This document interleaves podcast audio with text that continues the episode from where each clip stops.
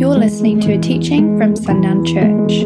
We hope you encounter God through our podcast and experience freedom in your life.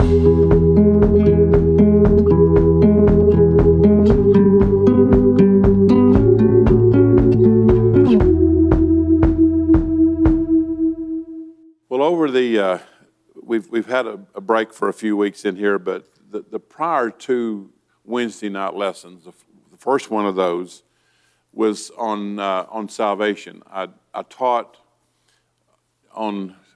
I told you then I was going to teach on at least three subjects. I was going to teach on salvation, deliverance, and then repentance. So the, the, the first one of those, I spoke on salvation, how we know that we know that we know that we know that we're saved, scripturally, and so you, you know that that's two times ago. The last time I spoke on deliverance, and I went through the deliverance model and talked largely about that. So tonight I'm going to talk about repentance. And this is one of those topics that has been poorly taught and severely undertaught. Uh, I don't think we fully grasp the significance of misunderstanding this word. I will. Uh, I've asked Steve uh, to go up here. We're in this. I know it's small, and but I I just kind of wanted to have proof. This one over here is probably a little clearer to read, but this is the Old Testament word for repent. Now, again, I don't know how to pronounce it. Uh, Steve, can you scroll? There you go. It's. It might say it for you if you click on that.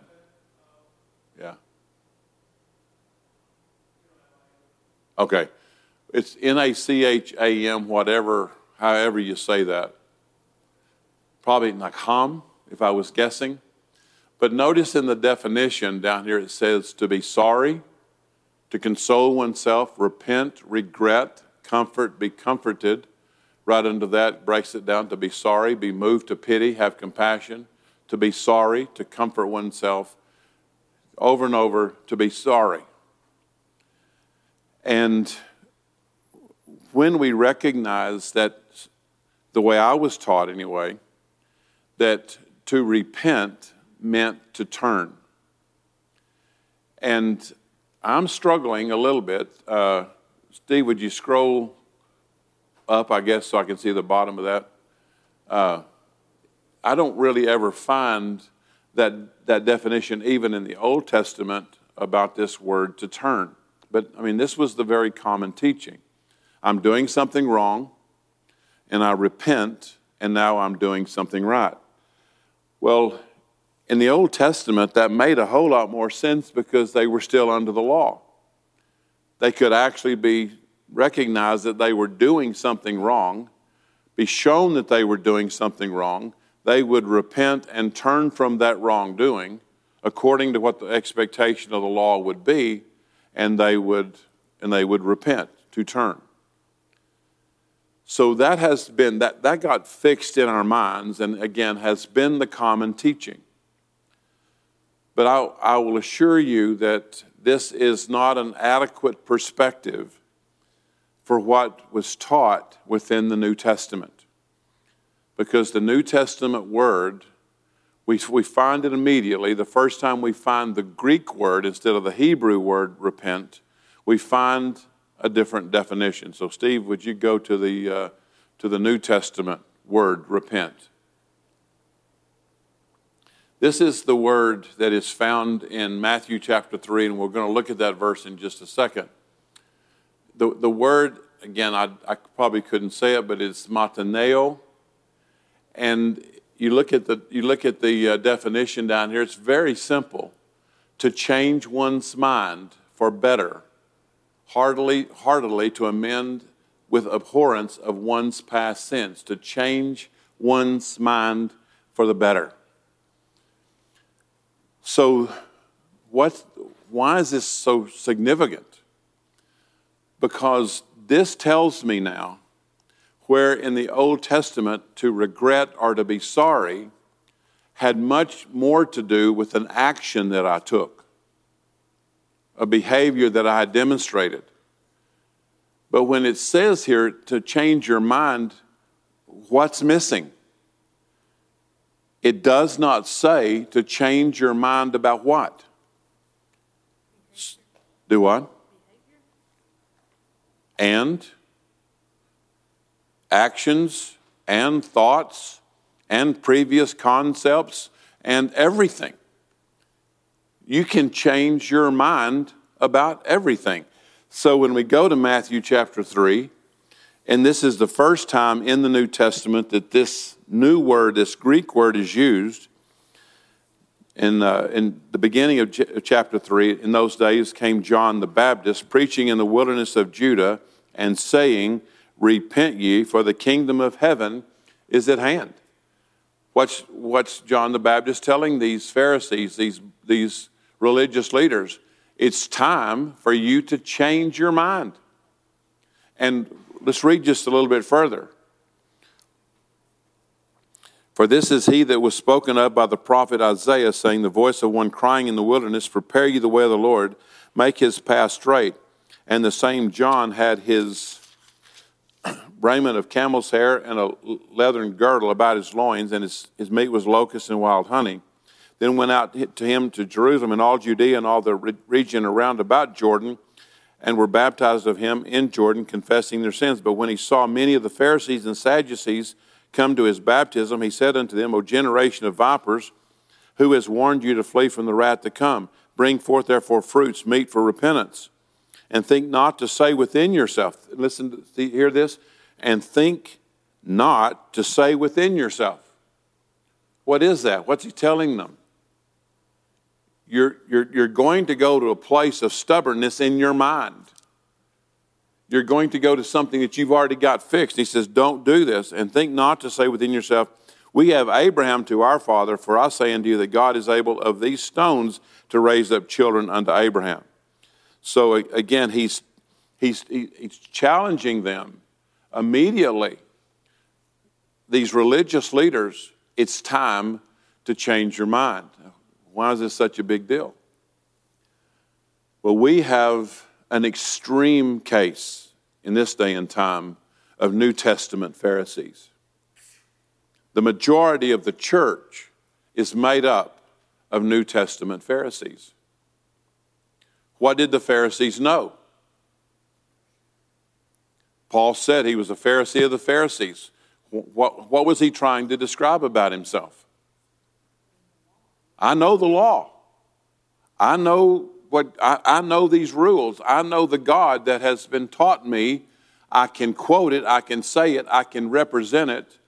I know God at a concept level. Anybody who knows God at a concept level but does not know Him by encounter is a Pharisee.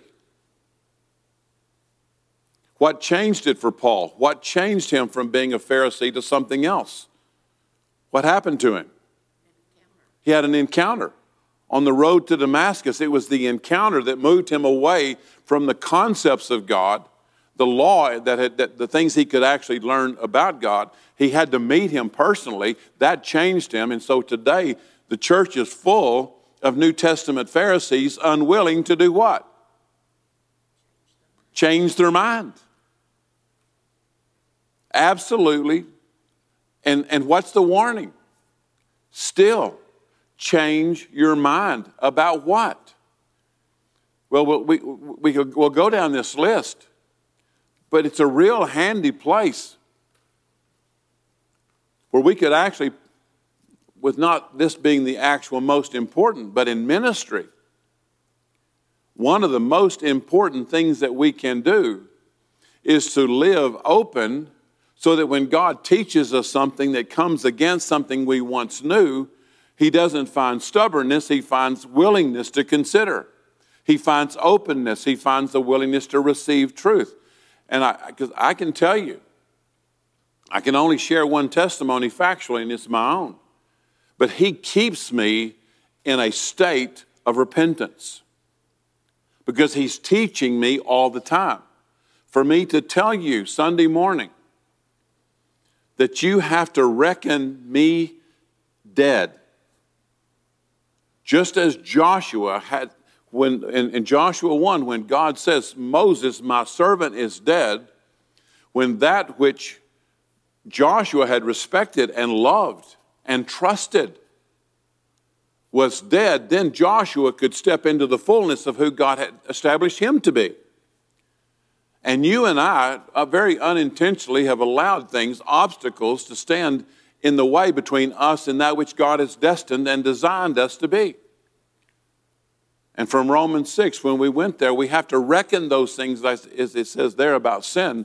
The word reckon is to add up. Anyway, you add this up, anything that stands as an obstacle between you and that which God is calling you to be has to be considered and reckoned as dead, including those people who blessed you, including those teachers and those mentors, because you will never take that step. It's interesting what Jesus did. Because Jesus tells them, I'm going away. My presence here is not the important part. I've got, I've got something I've got to do. I've got a purpose that has to be fulfilled. But I'm going away so that, that, so that that which is in me can be in you. Because I don't need one person filled with the Spirit. I need millions of people filled with the Spirit. I need billions of people filled with the Spirit. So Jesus had to be willing. I have, I have to live in, in a readiness for me to come to you and say, You need to reckon me as your pastor as dead. So that you will not stand behind me in ministry, you will stand here or here, wherever God has established you, but you don't line up behind me waiting for, waiting for something to happen because God has already established a purpose, a design in you that has no reason to wait to be discovered. Whatever the obstacle it is. For, for Joshua, it was Moses. For me to step into that required repentance. It required me to be willing to change my mind about something. For uh, this, this list is huge for me know, to just this past week, we, we consider this teaching. And it's like, well, he just taught me this, but so often the teaching that he shares with us is coming against something that we once, are, we once knew. It's been a huge transformation for me to move away from activity to identity. But with all that I have understood about that over the years, for the Holy Spirit to bring the, this relevance to what I've shared with y'all now a couple of times. The way Satan creates permanence in hurt. When, as a child, you might have taken some blow, some hurt that happened, or a lot of little hurt. The, the way he creates permanence in that hurt is to assign an identity to it. That makes sense? Why would he do it? Because he knows that my identity, the one God gave me, creates permanence in me. Identity does that. Because, you know, somebody may look at me and I, am a pastor, a, a, times a counselor, sometimes a contractor, sometimes a carpenter, sometimes a painter, you know, all those things. But what's the constant? I'm Randy. That identity connects all these things. Well, when I understand myself from God's point of view, I recognize that wisdom is the connecting point. Wisdom connects, per- creates permanence and connectivity to my life. I may be in a thousand places doing a thousand things over the course of a lifetime, but the constant is, that, is the identity. Satan knows if he can change that identity, he can create another constant that makes the hurt last a lifetime. That's new to me. That's newly revealed stuff to me. I could say no, no to that because that's not what I've known before, but if I live willing to repent, I can always lay down that which I knew so that He can teach me beyond where I was. You take away repentance, that won't happen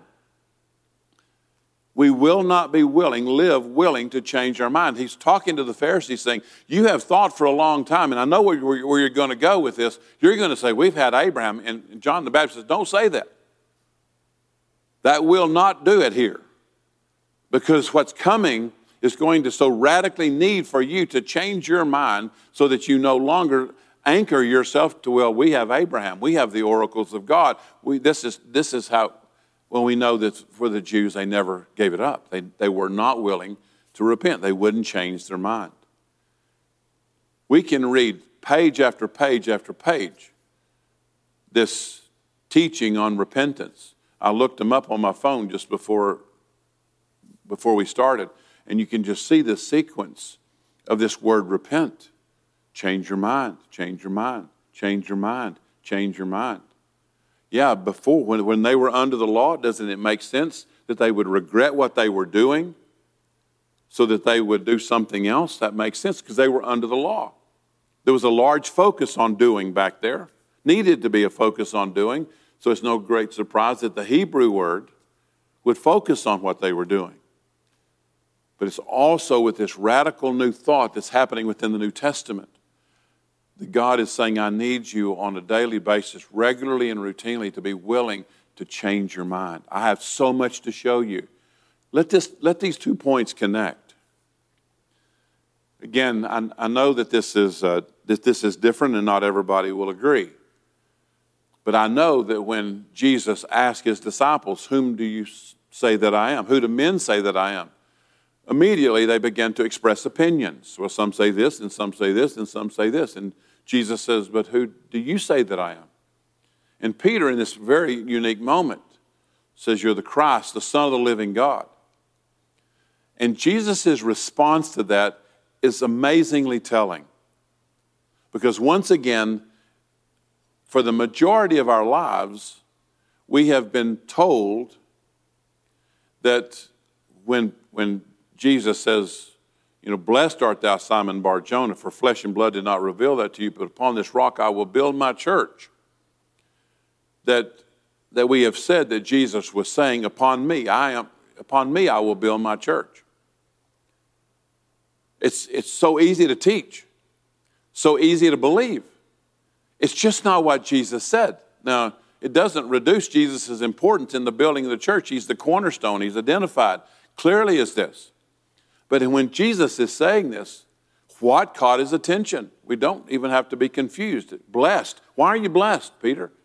Why is there, why is there uniqueness here? Blessed art thou. Because he got it by revelation. Well, what does revelation require if we're going to receive it? it requires repentance. He can reveal all day long, but if he reveals something that is, that is adding to or taking us beyond what we once knew, what's he going to find for, when he gives the revelation? Is he going to find the tenderness of our heart so that we can receive something that he wants to teach us? Or is he going to find the dogma, the stubbornness to say, No, I already understand this. Don't teach me anything else? the, the things that we're teaching on Wednesday night for over these multiple weeks, these 52 plus topics that we've taught over all these weeks, every one of those requires some element of changing your mind, some more profoundly than others. But we will absolutely be stuck and, and we'll wonder within churches why there's no breakthrough, why there's no revelation, why there's no transforming power, why there's no dynamic that is supernatural. That will not happen without this reality of repentance. It won't happen. That's why I, can say absolutely when we teach it in the narrowness of I'm doing something wrong, I need to repent and do something right. It will never draw us into the truth of, the, of just how incrementally large it is to think in the concepts of change your mind. Because then every topic gets put on the table. Every topic, every scripture becomes a new source of information, a place of revelation that can speak to me. As again, I'll, I'll, I'll run down these pretty often in my office. Just probably a couple of times already this week for people I'm meeting with the first time, just as an illustration. It was a shock to me.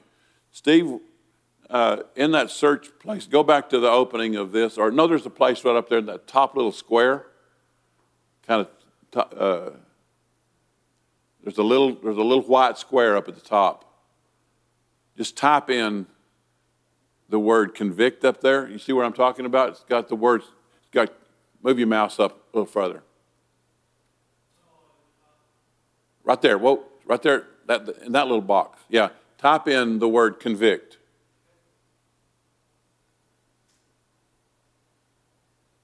Huh. There are no concordance results for convict in the King James Version. Think that required any repentance? Randy, I'm thinking about what you're saying here. And the Lord's given me another word. Uh, this repentance and this obedience has to go hand in hand. Absolutely. They have to work together. You, you can't you can't be obedient without it. Even to, to the point of, of once holding a position, because I was taught the position that at the end of Acts, God stopped speaking. Now, that really affects obedience when I, when I believe He stopped talking.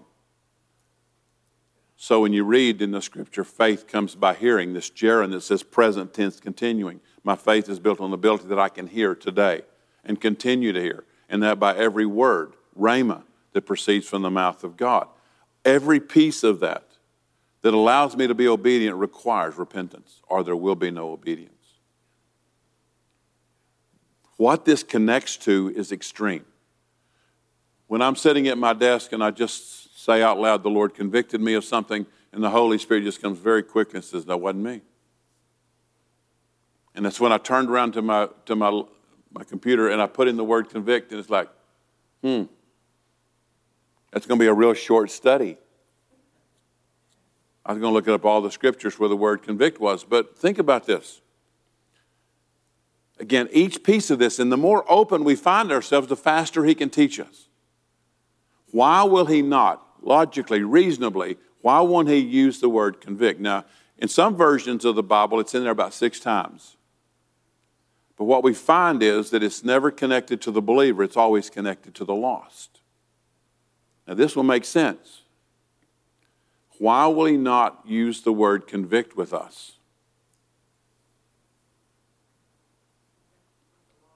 I'm sorry?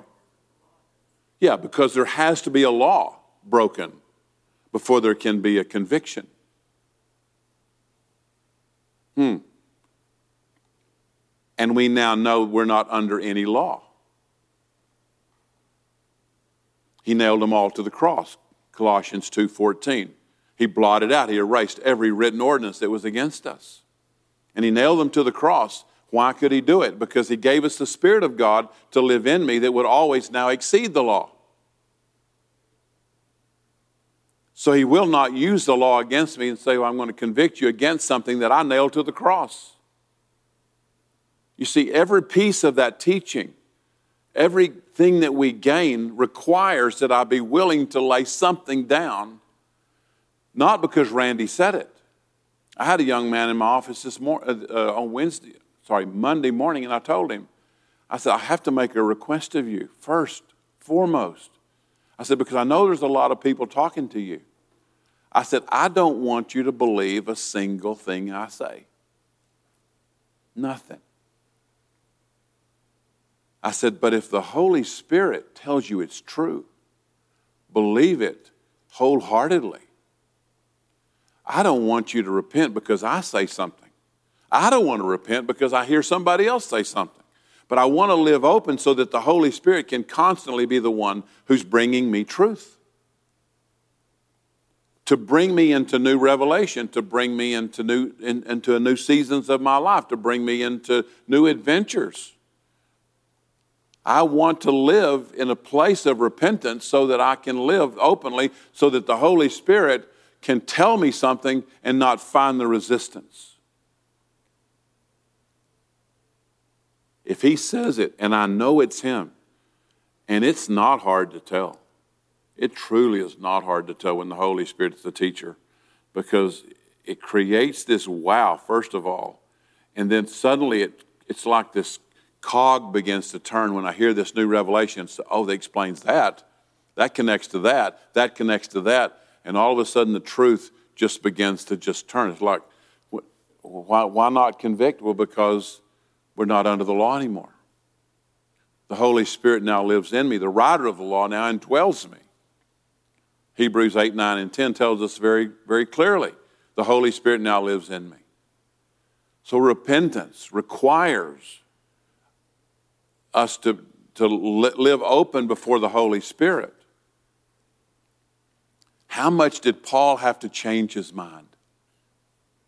Think about that. What was necessary for Paul to become the man that he was, that wrote more of the Bible than anyone else? What did it take?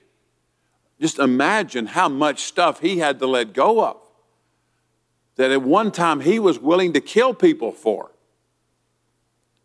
He was willing to arrest them. He was willing to stand and hold the coats of the others as they were stoning Stephen to death based on a set of beliefs.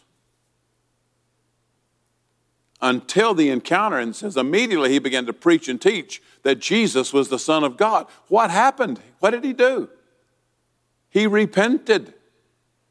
He changed his mind, but how much he had to let go. And then he actually says, I counted it all as dung, a harsh word, an ugly word we wouldn't say.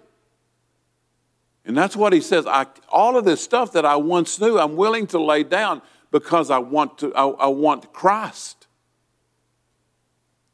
That begins to tell us of the intensity of the repentance that the Holy Spirit is looking for in us. One of these days, I'm going to play this. Don't have time tonight, I don't think, but there's a video. You might want to look it up. Uh, I wish I could think of the exact title, but it's an explanation of why Smith Wigglesworth had the ministry that he had. I mean, I can't even quite imagine, but he, he, he wasn't searching for his prayer life, he wasn't searching for power. He knew if he had presence, he would have power. And said he would go into a funeral home and pull bodies out of a casket and throw them up against the wall and command them to come back to life.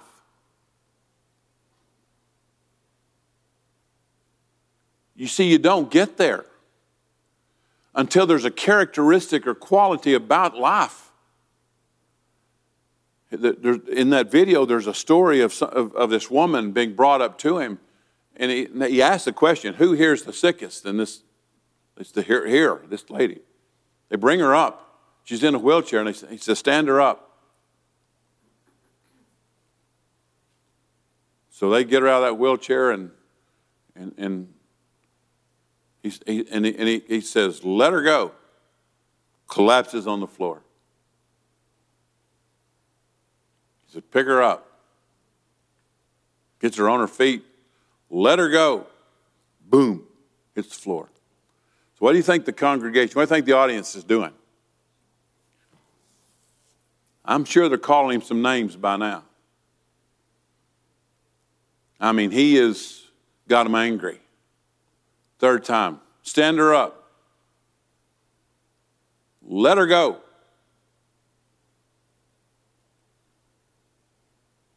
She stands there. I think she had cancer. I think that because he says you could see the cancer laying on the floor.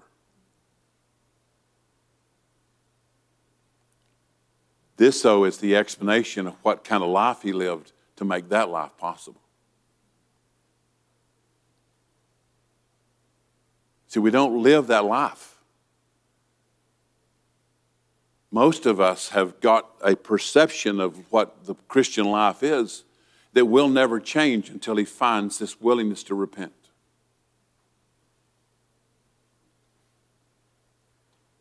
This willingness to let him shape in me what He sees, what He wants, which, which requires that I lay a lot of stuff down.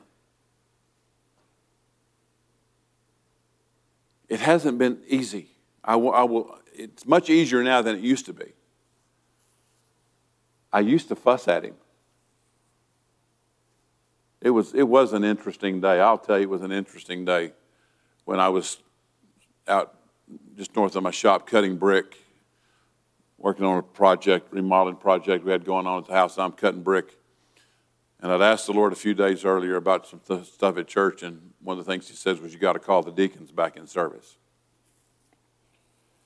So we had a process. Matter of fact, Mr. Hensley and I had already talked about this.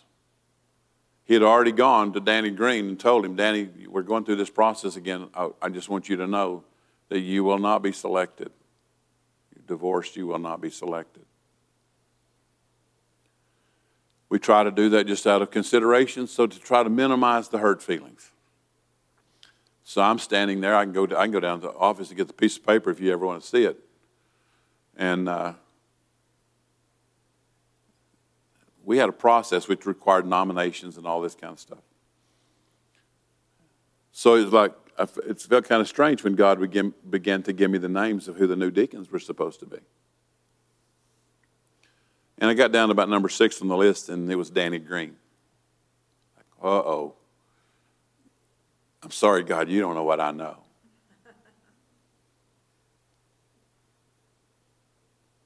Strange conversation between me and God in that moment. He answered me quickly. He didn't leave me hanging. He said, Randy, you worked hard to follow the rules. Want you to follow my voice.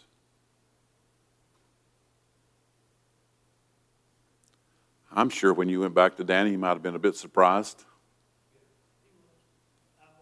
Mm-hmm. I was. You see, that requires repentance. Now, I want to mention two other things before, before we go because this is really, we need, to, we need to conceptually understand change your mind when, when, I'm, when I'm working with somebody in my office, and repentance is the question, it always is. I always teach repentance no matter what's going on. There's two critical areas where I want people primarily to repent. The first one I put up there is I always draw a box at the top of the paper and I just write the words you, you. So whoever I'm talking to, I don't put their name, I just put you. I want you to repent and I want the topic to be yourself. I want you to change your mind about you. So, over here on one side of the piece of paper, I draw this arrow. Y'all can see me doing this because you've watched me use the flip charts many times. But I start off here and I draw this arrow up to that box that says you. And on that line with the arrow pointing up, I write the word history or past. Because most of us, no, all of us, at some place in our life have been affected so that my view of me has been shaped by that past.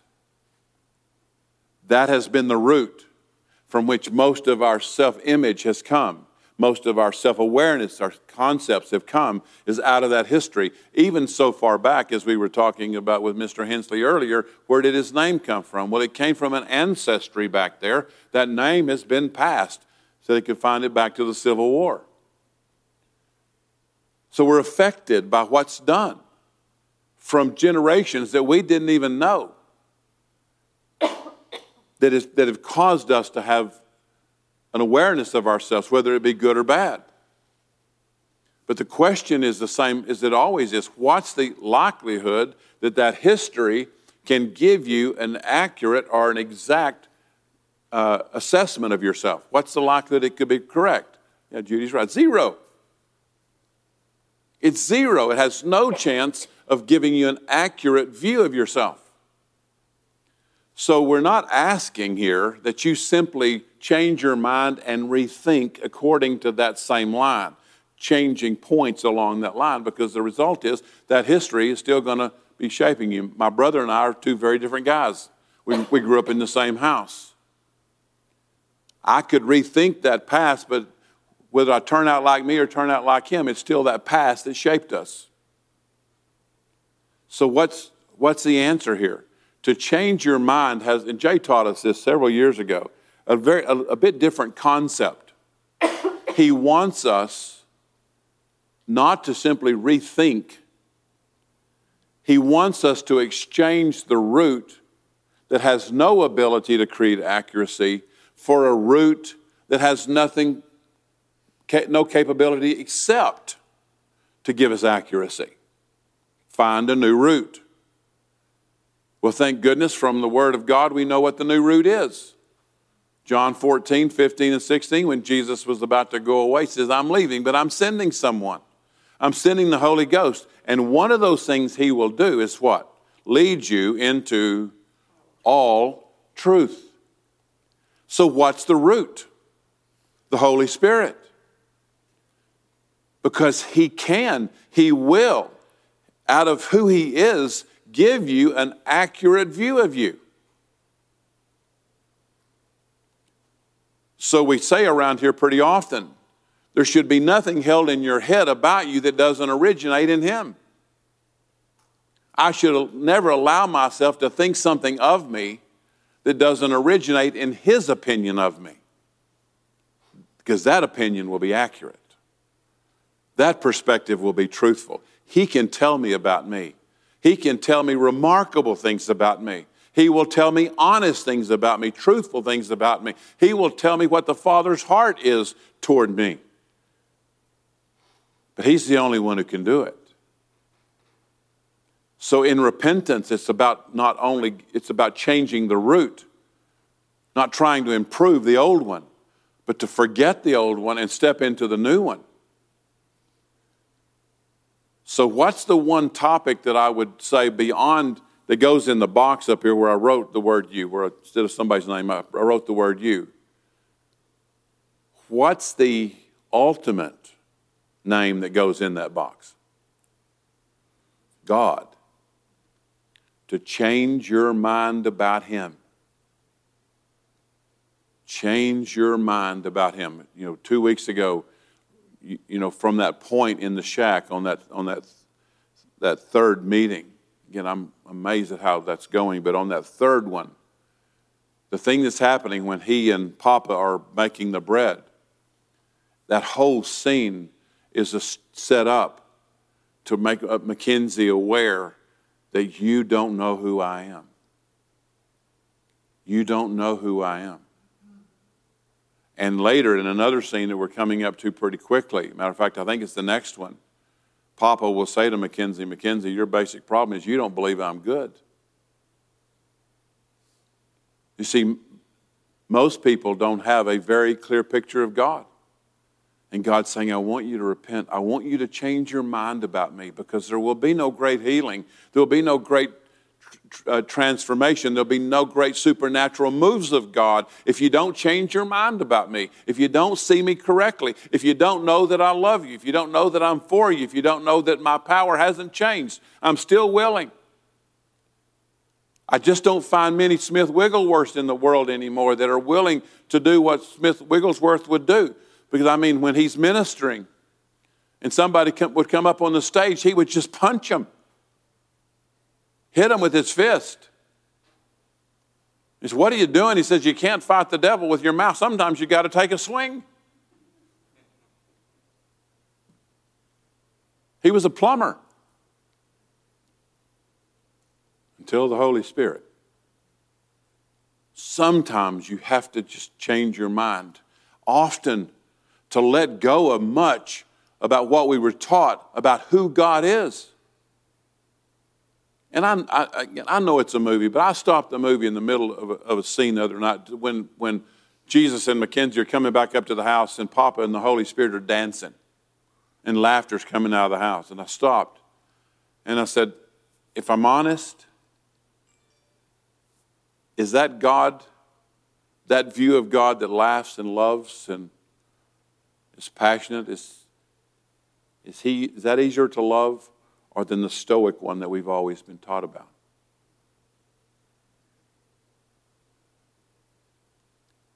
and again, I know this isn't an exact representation, but it's, but it's what God has shown me about him as my papa, as my father, as my daddy over the last several years, and the change of who I know that he is and how he loves us. I love being able to tell someone sitting in my office with their heart broken that you have a father who knows. You have a father, those emotions that you're feeling are, are, are emotions that he's feeling. Wouldn't it seem strange that he can, that he can create an emotion in me that he doesn't feel when I was created in his image? That I'm capable of an emotion that he's not capable of? I think it's interesting. We, dr- we drastically need to change our minds about who He is. Not to rethink Him, but to let go of that root from our history that has told us who God is. To step across this page and let the Holy Spirit begin to teach me. I don't know, I don't know many, I don't know any denominational history really much except this one, and I don't know this, I don't know Baptists very well. But I do know that in the early 60s, because of some problems that occurred within this denomination, the pendulum swung heavily to, toward extremely conservative. Now, you don't have to back up, but right before that, in the, in the 50s, in this church, I mean, I, I have a cousin that was in this church, and I did a funeral for, he, for him. And when his sister passed away, my cousin passed away, I did a funeral for them in Levelland. And the I hadn't seen him in years, but he knew I was the pastor here. And he said, he said, Do you remember the time that the Holy Spirit? I mean, it was just quick in the, in the late 50s. Robert, those days, was, those were Holy Spirit powered, filled days. But the swing of, of, of the move toward the Holy Spirit caused this extreme reaction. And the Holy Spirit was written out. And our view of God got drastically changed in those days, not because of something God did, but something that humanity did. Who can change that? The Holy Spirit has to be the root because if I keep trusting the history, you're not going to move me. What's, what was the Baptist song? Like a tree planted by the water, I will not be moved. There's some pretty good stuff in that thought. There's some pretty hard stuff in that thought. You're not going to move me. We need to be moved. Repentance about who God is is the only way that I will again see myself correctly. I will not know me until I know Him. I will not know myself fully as a son until I know Him fully as a father. I will not know myself fully as a saint until I know him fully as a Savior. I'll keep hinting at the thought maybe I'm still a sinner. Nope. If I know him as Savior, I'll know the complete work that he accomplished, and I'm a saint today, not a sinner. He died to take that title away from me. I don't confess that anymore. Repentance is a big deal. Much more dynamic you know, I've shared this with y'all before, and many of you have witnessed this, but we start Bible studies at time, times, and there might be 50 there, and we'll, we'll usually end with 20. Because somewhere in, in there, the 30 heard something they weren't willing to let go of. Like, I'm not, I'm not going to go back in here anymore because this guy's teaching stuff that I don't believe. We get it a lot. Heartbreaking at times. But the reality is that, that you know, they're very stuck or very set. Maybe not stuck's not the right word. They're very set in what they believe, and, and they're not going to have it changed. They're not even going to have it questioned because they're still under the mentality that if, I, if I'm willing to let my, my mind be changed, then I become vulnerable. Anybody can swing me anywhere. Well, I hope so because the Holy Spirit's going to keep revealing truth. He said it. Upon this rock, I'll build my church. What's the rock? It's revelation. Because that's what, when Jesus said it, Peter, you're blessed because flesh and blood did not reveal that to you, but my Father. he saw in Peter this Petros, this little rock, this little moment of revelation. He says, But upon that little rock I will build the Petros. I'll build it on something so absolutely solid. And again, we shouldn't be surprised when Paul, in one of these great apostolic prayers in Ephesians, says, I pray that God will give you the spirit of what? Wisdom and revelation. What's it going to take for us to know this greatness of God toward us? It's going to take revelation. Go back into Matthew when he says that. He says, And if you know this, you'll hold the keys to the kingdom. You'll be able to lock and unlock, loose and unloose, bind and unbind. Why? Because he'll give me revelation to say, This is bound and this is loosed. This, can, this, this is held and this is set free. I don't know that without revelation. You see, any of those topics, again, one more and I'll quit. Back, back up there in that little white place, Steve, put the words for him.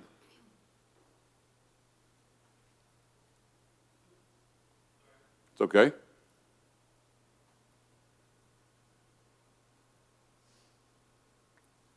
How many entries does it say there are? 22?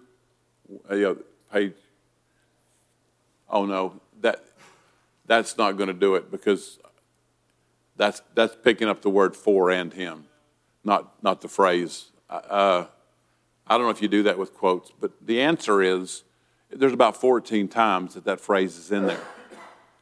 And again, not a single one of those tells us to do something for him.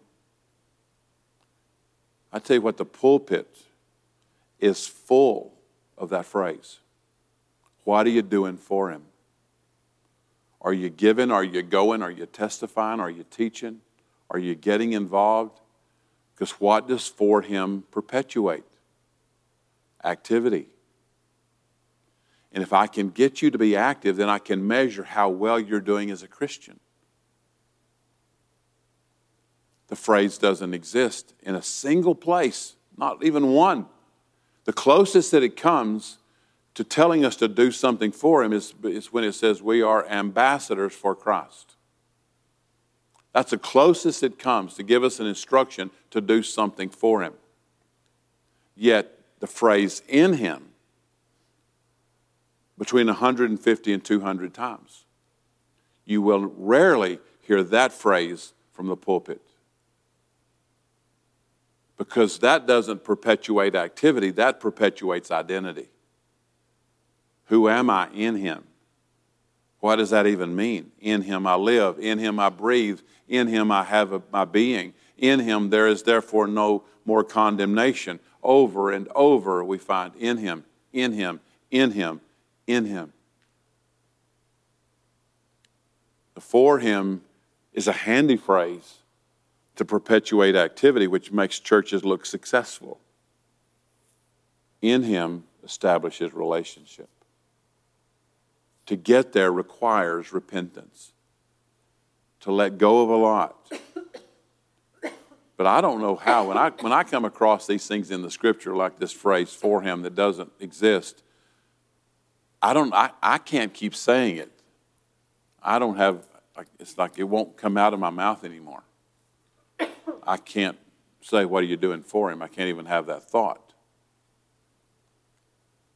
Because what do we call it when we teach something that's not in the Word? It's not truth. What's the Word?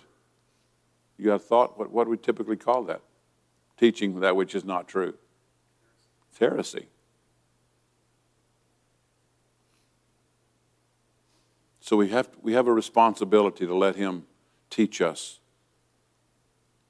and his teaching requires repentance. Paul is, again, the perfect example.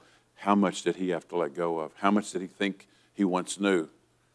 That he says, now when I recalculate, I reckon it, when I re- add it up, that whole, all that is dung to me that I might win Christ.